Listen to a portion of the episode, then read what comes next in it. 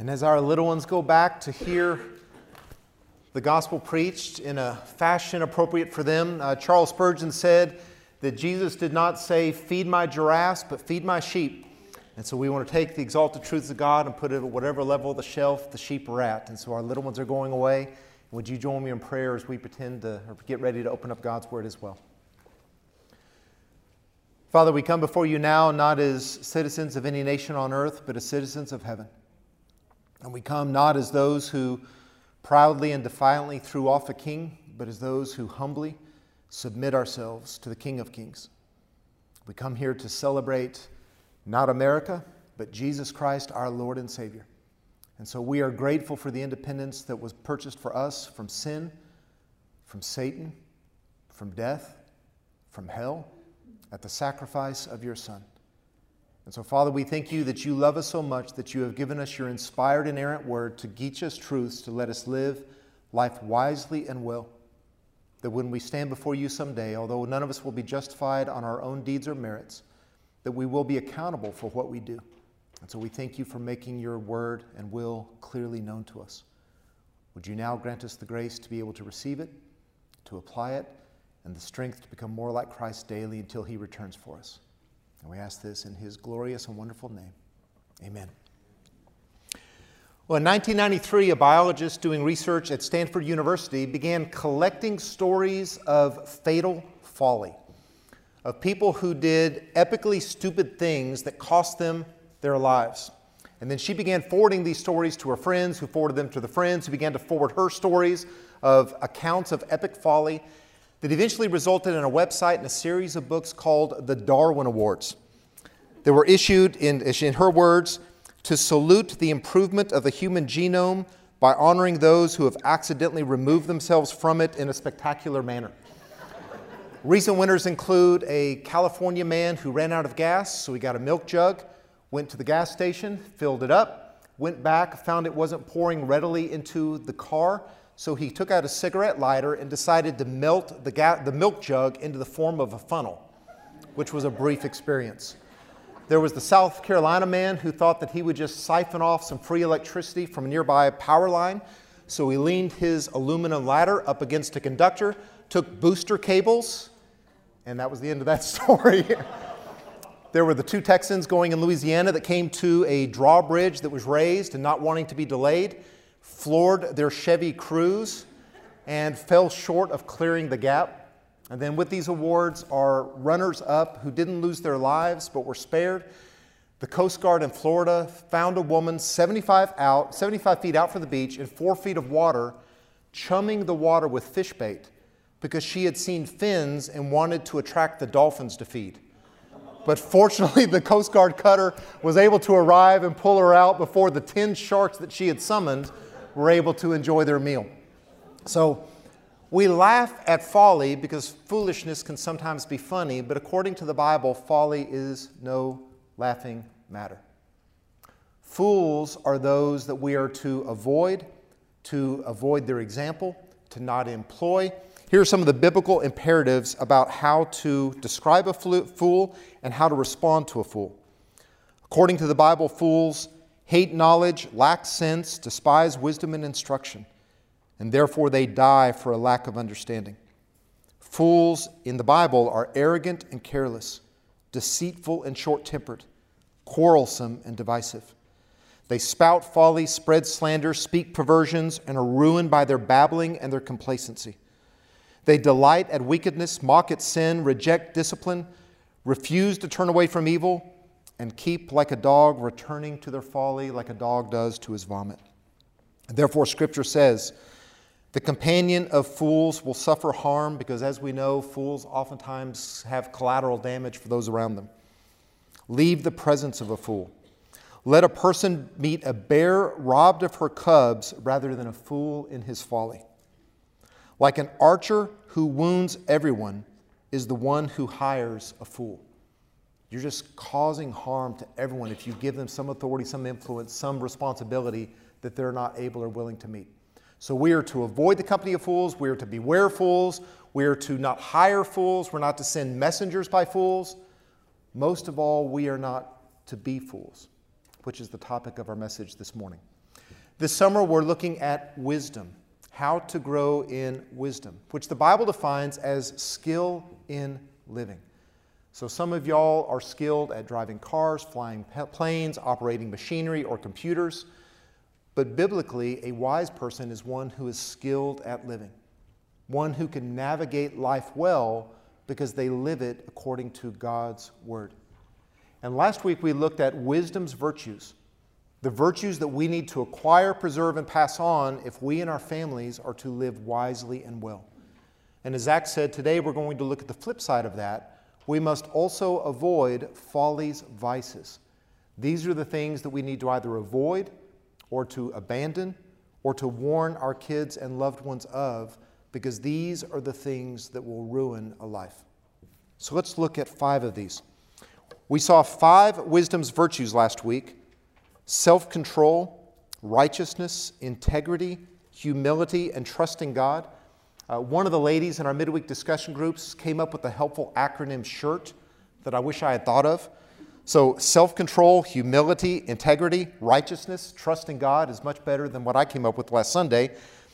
Today's vices are the flip side of those indiscipline, wickedness, treachery, pride, and scorning God. The best acronym I could come up with was TWIPS, which isn't helpful at all if there's any more creative people out there. So, wear your shirt and don't be a TWIP, as I guess is going to be the twofold message of the two messages. Self control, we said, is both in the areas of self denial, of being able to say no to our flesh, no to the world, no to our passions, but also self discipline to make ourselves do what is right. Indiscipline is the opposite of those.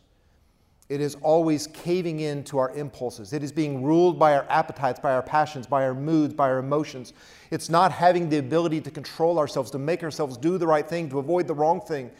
And undisciplined people are on a course to self destruction.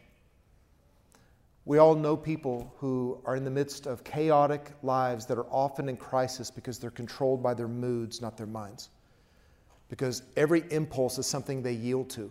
And so they're constantly growing in, be- in debt because they see something, they buy it impulsively, and then the debt accumulates. And they just end up with more than they could ever use, unable to pay for what they have because they can't control the impulse. And the Bible especially warns us against indiscipline in four main areas. The first of all is a fool always loses his temper, but a wise person holds it back. Those who are short tempered, those who are constantly in a rage, those who can't control their fury and their anger, whether it's in their heart, in their mind, with their words, with their actions, are foolish people that ruin their lives and harm those around them. So I remember 4th of July, I had a friend that made a ton of money selling fireworks, so he was always able to get an extra stash. And they like to flick firecrackers. Any of y'all somehow spare fingers from this folly? But he didn't want to flick them, have them land on the ground and explode, so he would cut the fuses to then be able to light it with the Twizzler and then hopefully flick it in time to get the burst in the air that was more spectacular. And that's not what we want to be like is short fused that go off in our hands or in the face of someone else. We want to lengthen our fuses, and then we want to dampen them, and then we want to coat them with an inflammable coating because quick tempered, short tempered people are foolish and they ruin their lives and those around them. Likewise, those that can't control their language. Proverbs 29:20 says, "Do you see a man who is hasty in his words? There is more hope for a fool than for him. Now, have y'all heard the phrase text regret? Where you texted something, hit send, and immediately regretted it. And there's actually apps out there now that is supposed to be able to track those down and delete them from the recipient's phone before they're able to read them or at least hold you accountable to them. But we live in an age of an instantaneous response. And of course, in the modern age, that unthinking, hasty text can hit the internet, hit Twitter, and it spreads across the world. And there are people who have ruined their lives because of one hasty thought. So I read a long article about a woman who was a journalist, and she was saying, Please hear my story and heed my warning, lest you become like me. So she was a journalist who was sent by her newspaper to South Africa on a story. And when she left Dulles Airport, she sent a quick text and then got on the plane. And from the time it took her to get from DC to Johannesburg, that had been sent, forwarded, hit Facebook, hit face, social media, and by the time she got off the plane and turned her phone back on, it was exploded with her reputation and her career had been destroyed in the time it took to send a text, turn off a phone, get on a plane, and land, and her life was ruined. And that's the world we live in. Uh, there are now email apps that you can apply that have a delayed response from send, that it sits in your folder for an extra 30 seconds to make sure did you really want to send that? And we have to be able to control our tongue, especially today. Um, in God's sense of humor, uh, yesterday I was on a text thread and I made a really bad joke and immediately I regretted it and I just sent out Proverbs 29:20 to these people. Do you see a man who is hasty in his words? There is more hope for a fool than for him. I'm sorry, that was a dumb joke, ill taste, forgive me. And we just do it. And we have to be able to control our tongues. Thirdly, we have to be able to control our impulses. The Proverbs say that everyone who is hasty comes surely to poverty. So when I was in high school, my two favorite t shirts came from an entrepreneurial organization called the CEO Club. And one of the shirts said on the front, I am their leader. And on the back it said, Where have they gone? That was a great shirt. But the other one, and I love this shirt, I don't know where it went now, but it said, Ready, Fire, Aim. Because that was kind of the motto of the entrepreneurs Ready, Fire, Aim. Which sounds inspiring, but is absolutely stupid. No one would take out a firearm and just fire off without aiming, without knowing your target, making sure you had a dead aim, making sure that no one was in the line of fire. But that's how a lot of people live their life. You see a person, you're attracted, you fall in love, you instantly either fall into immorality or to a hasty marriage, and then you learn that that was a foolish decision. Or you're on a trip, you're attracted to someone, and in a moment of just blind lust, you commit an act of infidelity that throws away your reputation and your family. Or you're in a job, make a hasty decision, commit some act of crime or embezzlement or of cover up, and immediately you have ruined your name and your family and your career. And we live in a time of hasty, impulsive decisions. We buy this, sell this, quit this job because the manager can't speak to me this way. Ruin this relationship because they offended us over some comment they make. And we throw away our lives and our jobs and our careers and our families because we're just hasty. We're impulsive. And the Bible says, in our modern terminology, haste makes waste. Hasty decisions are foolish decisions. We have to slow down to consider the consequences, to count the cost, to reason out the options, to glean counsel, to go to God's Word, to pray, or we make decisions that we regret. Finally, we have to be able to control our appetites and our laziness. The book of Proverbs says that the heavy drinker and the glutton will come to poverty, and drowsiness will clothe one with rags. In today's New York uh, actually Wall Street Journal, there's a story about a baseball player, a New York Yankees pitcher, who just came out with his memoirs and the way that he threw away his life with alcohol. And he would be sober on the game, but as soon as he left the mound, it was something and Sprite. And this is the account of don't be like me. I read a story yesterday about a person who got into a coke habit that cost him $10,000 a week, which at that rate bleeds out however much money you make. And notice it doesn't say that they are poor, they come to poverty. They had money, but then they drank it away, or they gambled it away, or they snorted it away, or they whatever. They had it, they lost it because they couldn't control themselves. They were indisciplined in these areas. Or the other thing is with laziness. Drowsiness, slothfulness, laziness will clothe one in rags. You didn't start out that way, but you ended up that way. And so, my senior year of college, my brother and I lived with, there were five of us in the dorm. Uh, two of us were morning people, so we got one room together. And he ended up being a CPA, and he was diligent and motivated, one of the most disciplined people I've ever known. Uh, another guy became a petroleum engineer. David got his business degree. I was always studious. And then there was the fifth wheel. And he kind of just kind of ambled along and moseyed along. And at the end of the semester, at the end of the year, we knew it was finals week, and he was dead asleep on the couch. And so Dave wakes him up and says, Don't you have a final now? Oh, man, I overslept it. And laid back down. And he didn't end up going the same path as everybody else in that apartment because he just couldn't make himself do what needed to be done when it needed to be done.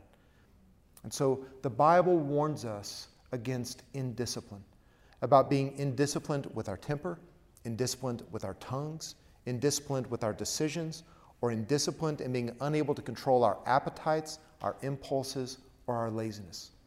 And the book of Proverbs would say, don't be foolish. Learn to be disciplined. Secondly, the Bible warns us against wickedness.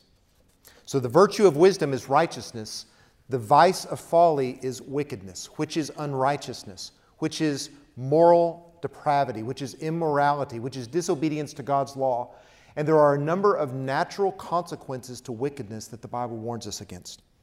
First of all, the wicked will fall by his own wickedness. There are natural consequences to having a disobedient life. So, mom and dad had different philosophies of parenting. Mom always fretted over us. We lived for a while in Montana, Nebraska, and we were eager to get outside and just dash out with a light jet, uh, blazer rather than a coat and gloves. And mom would say, Put on a coat, put on gloves, put on hat. And dad would say, Leave them alone, they'll learn.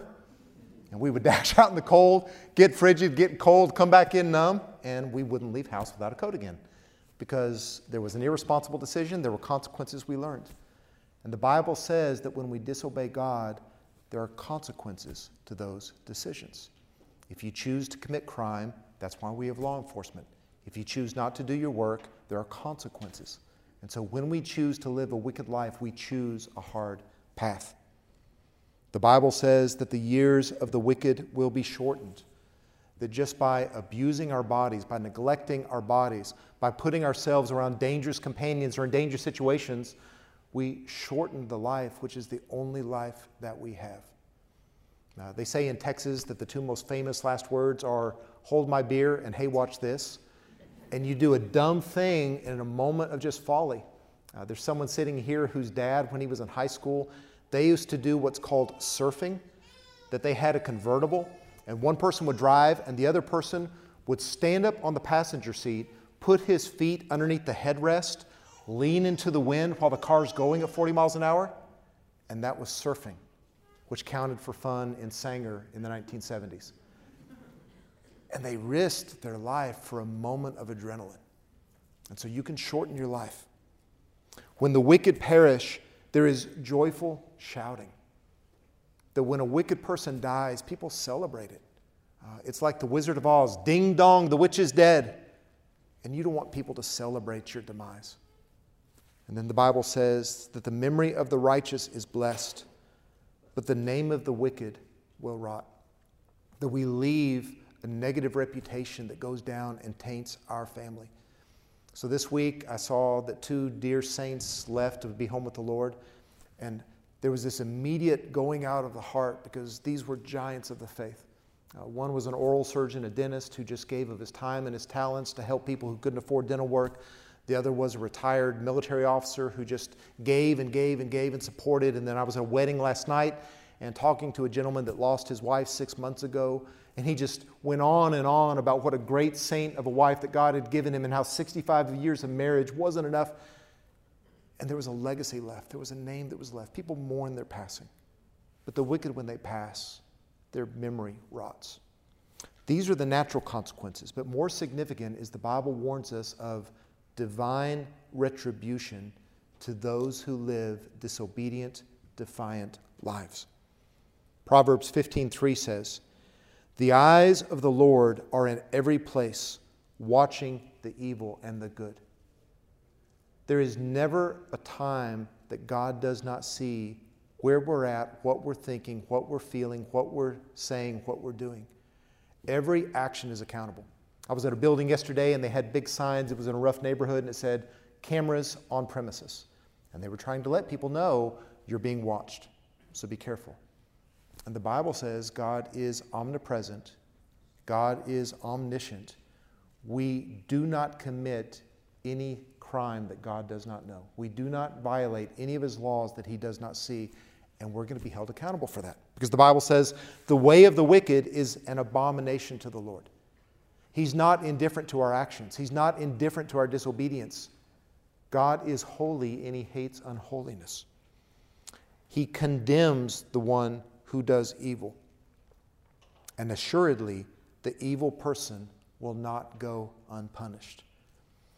There is coming a day of reckoning when each one of us will stand before God and we will answer for every evil act that we did and every unrighteous act that we left un, or unrighteous every righteous act that we left undone will be exposed. Uh, have y'all seen the Johnny Cash video? It's one of the most prominent videos that's ever been done. You can run on for a long time. You can run on for a long time. You can run on for a long time. But sooner or later, God's going to hunt you down.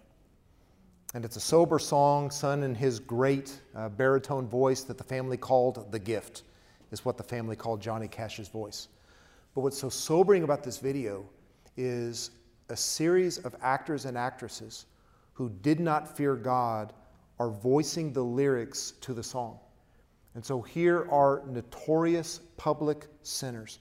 Here are infamously immoral people singing about God's judgment, and yet, so far as we know, not doing anything about it. And it's terrifying because we're going to be accountable.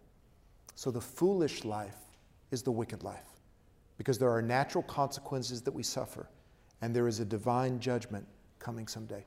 Sometimes I'll sin and I'll think to myself, I'm only here by God's grace. He made me, He's given me life. I'm only sustained in life this moment because God is allowing my heart to beat, my lungs to breathe. He's giving me light, He's giving me life. And everything that I want in life is dependent on God, on His grace, on His mercy. Everything that I do is accountable to God. Why would I provoke Him? Why would I provoke Him? Have you ever seen someone come across a snake and they'll toy with it with a stick? Or you'll see someone mess with a dog until the dog snaps at them? Uh, I was talking to someone once who had done this really terrible thing in his marriage. He said, I'm just stirring up the hornet's nest. I'm like, brother, you shouldn't store up hornet's nest.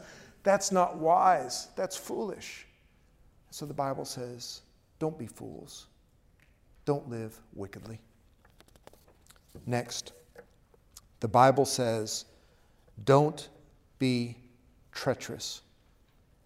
The foolishness of fools is deceit. Oh, what a tangled web we weave when first we practice to deceive. Because trust is the basis of relationships. And when we deceive, when we violate trust, then we ruin our name, we ruin our reputation, and we ruin the relationships in our life that are dependent upon our being trustworthy. So, deceit in all of its forms is always going to be harmful to us and those around us. And there are certain forms of deceit that Proverbs especially warns against. One is deceit in business. A false balance is an abomination to the Lord. So, back in the day when you would have these physical scales and you would put a product like tea leaves on one side, you would weigh it out, and then that would be the quantity you gave for the quantity of money you received. But you could tinker with the scales and therefore give them less for their money. And so this proverb warns us against any forms of cheating a customer, of anyone that would have a bait and switch, anybody that would have false leaders, anyone that would monkey with a scale, anybody that would give too little for what we received, anybody that checks in late and checks out early, anyone that was paid for an hour's work and gave 55 minutes labor. Anytime that we're deceiving, anytime that we're cheating in business, the Bible says God sees, and that's an abomination to him because he is a just God, he is a fair God, he is an equitable God, and he wants people treated right. So, probably most of y'all have seen Les Miserables, and there's that great figure, Thénardier, who is the master of the house, the keeper of the zoo. And here's his song ready to relieve him of a sou or two. Food beyond compare, food beyond belief. Mix it in the mincer and pretend it's beef. Kidney of a horse, liver of a cat, filling up the sausages with this or that. Charge them for the lice, extra for the mice, 2% for looking in the mirror twice. Here's a little slice, there a little cut, 3% for sleeping with the window shut. When it comes to fixing prices, there are lots of tricks he knows, how it all increases, all them bits and pieces. Isn't it amazing how it grows? And Thenardier, this depraved person, is cheating his clients in every way that he can. And the Bible says, be honest in your business. It also says to be honest with how we present ourselves. Like clouds and wind without rain is a man who boasts of his gifts falsely. So here is the caution for us as we are preparing our LinkedIn profile. Uh, here is the check in our spirit as we prepare our resume. Here, when we go in and want the job, we have to be honest to make sure that we can present that we can do the job. That when we present ourselves to others, that we present ourselves rightly and honestly and righteously. Here's one that's so significant in God's eyes it's the ninth commandment given to Moses. A false witness will not go unpunished, and he who tells lies will not escape. Don't destroy another person's reputation simply because you're angry at them, simply because they hurt you, simply because you resent something they did to you. Don't spread false reports. Don't be a gossip. The Bible says, He who speaks or spreads slander is a fool. If you don't know something to be true, don't pass that on.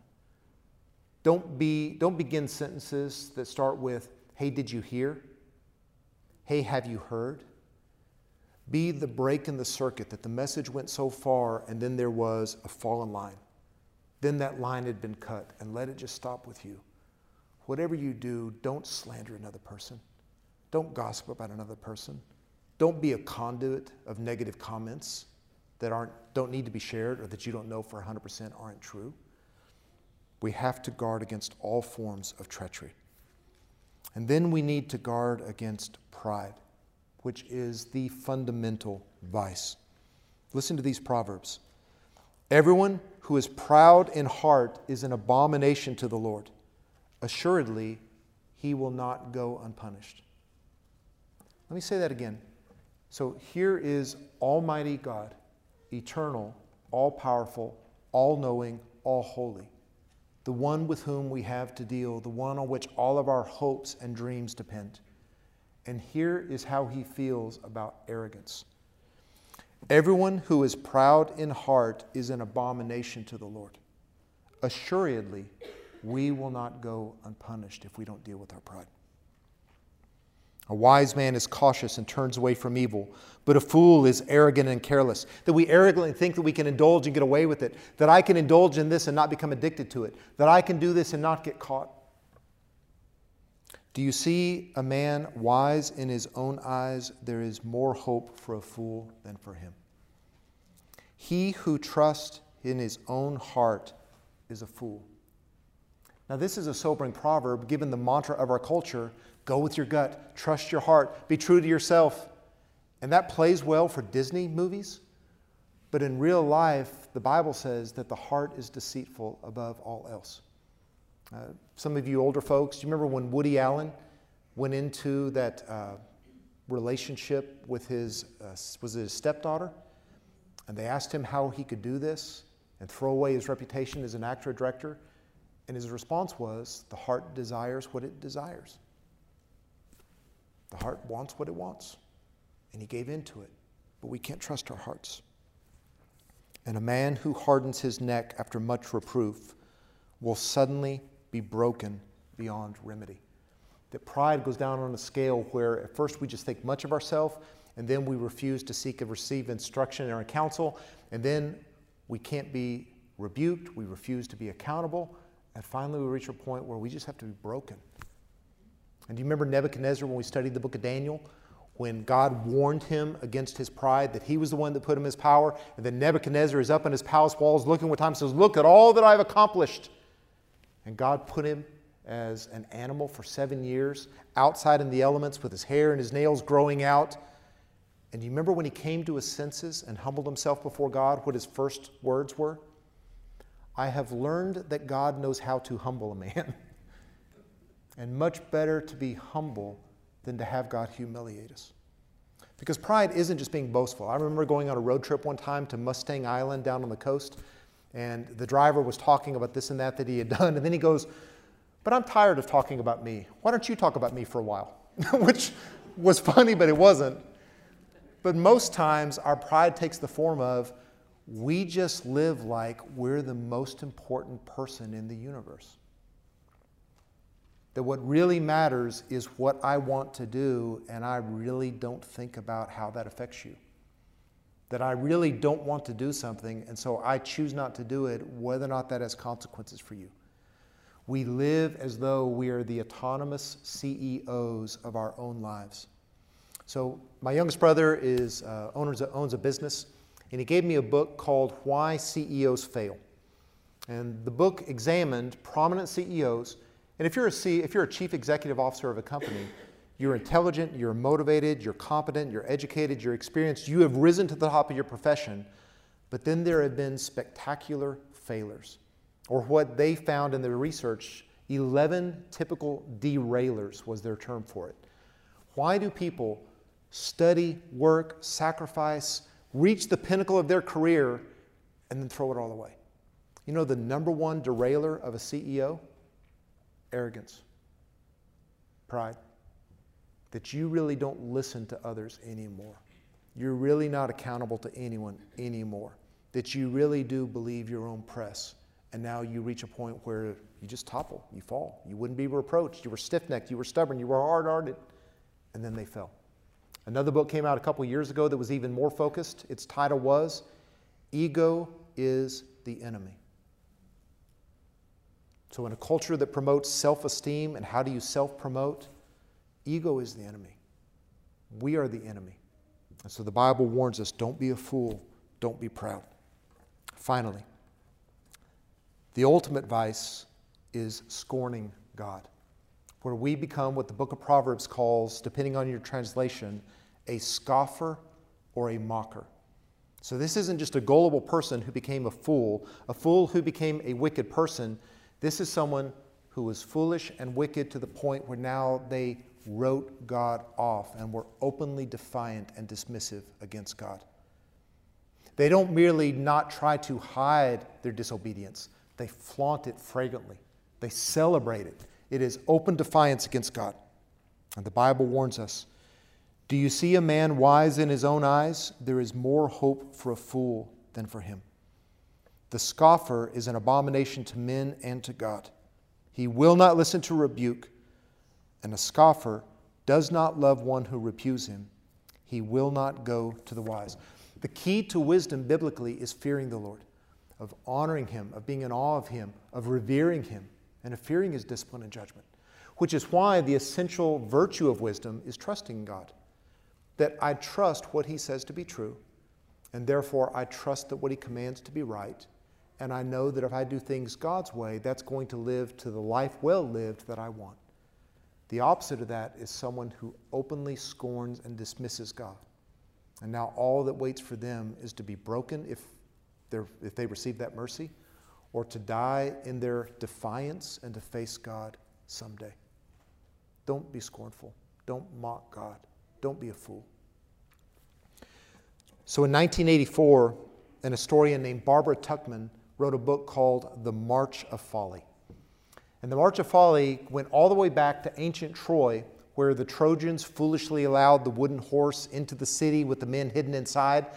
And she just went through history to look at prominent leaders who made such disastrous decisions that it was terrible for themselves and those that they were supposed to lead. And what she examined is what was the common factor that could lead to someone to such a self destructive decision? And went all the way from Troy up to the Vietnam War and some of the American decisions that have been foolish for our country. And what she determined is that was so irrational, that was so unwise, that was so self destructive, that was so counterproductive to their own people that the only answer is it was folly. It was pure foolishness. And all of us in our lives can testify that we have had marches of folly, haven't we? That there have been times that we have been hasty in our words and our actions, that we have been indisciplined with our impulses and in giving into our appetites, that we have been deceitful in various ways, that we have been arrogant, and there are times that we have been defiant against God.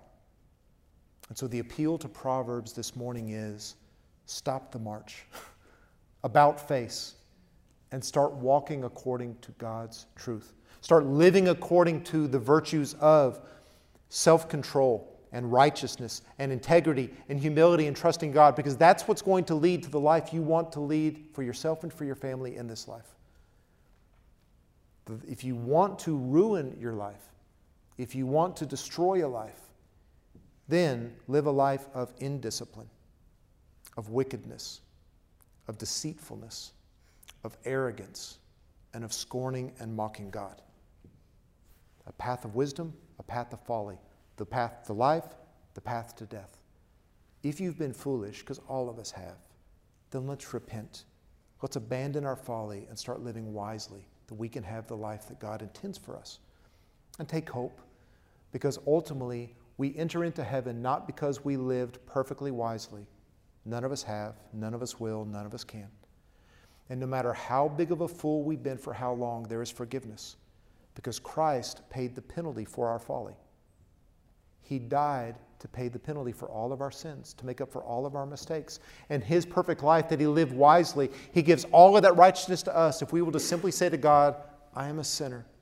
Forgive me. Jesus, save me. And He will. If you've made mistakes up to the point of being a condemned thief on a cross with your last breath, if you will say, Remember me this day when you come in your kingdom, and Jesus will. No one is beyond hope. The greatest folly is to persist in your folly until you die, and then there's no hope. But while there's life, there's hope. And so on this Independence Day, let's find our independence from the folly that has brought so much harm to our life, to the lives of others, and let's live the wise and the virtuous life that God commands us and intends for us and will bless if we follow it. Would you pray with me? Father, we confess that we are often foolish. We often act in defiance of your law and therefore to our own harm, to our own destruction and those around us. And so we thank you that you have given us an entire book of our Bibles, appealing us to be wise, appealing to us to abandon folly. Would you grant us the grace to walk wisely, to live righteously? To follow after you humbly, to live in our integrity, to trust in you with all that we believe and do. Would you forgive us our follies and help us to walk more righteously, abandoning those vices for the virtues of Christ? And we'll ask this in his name. Amen.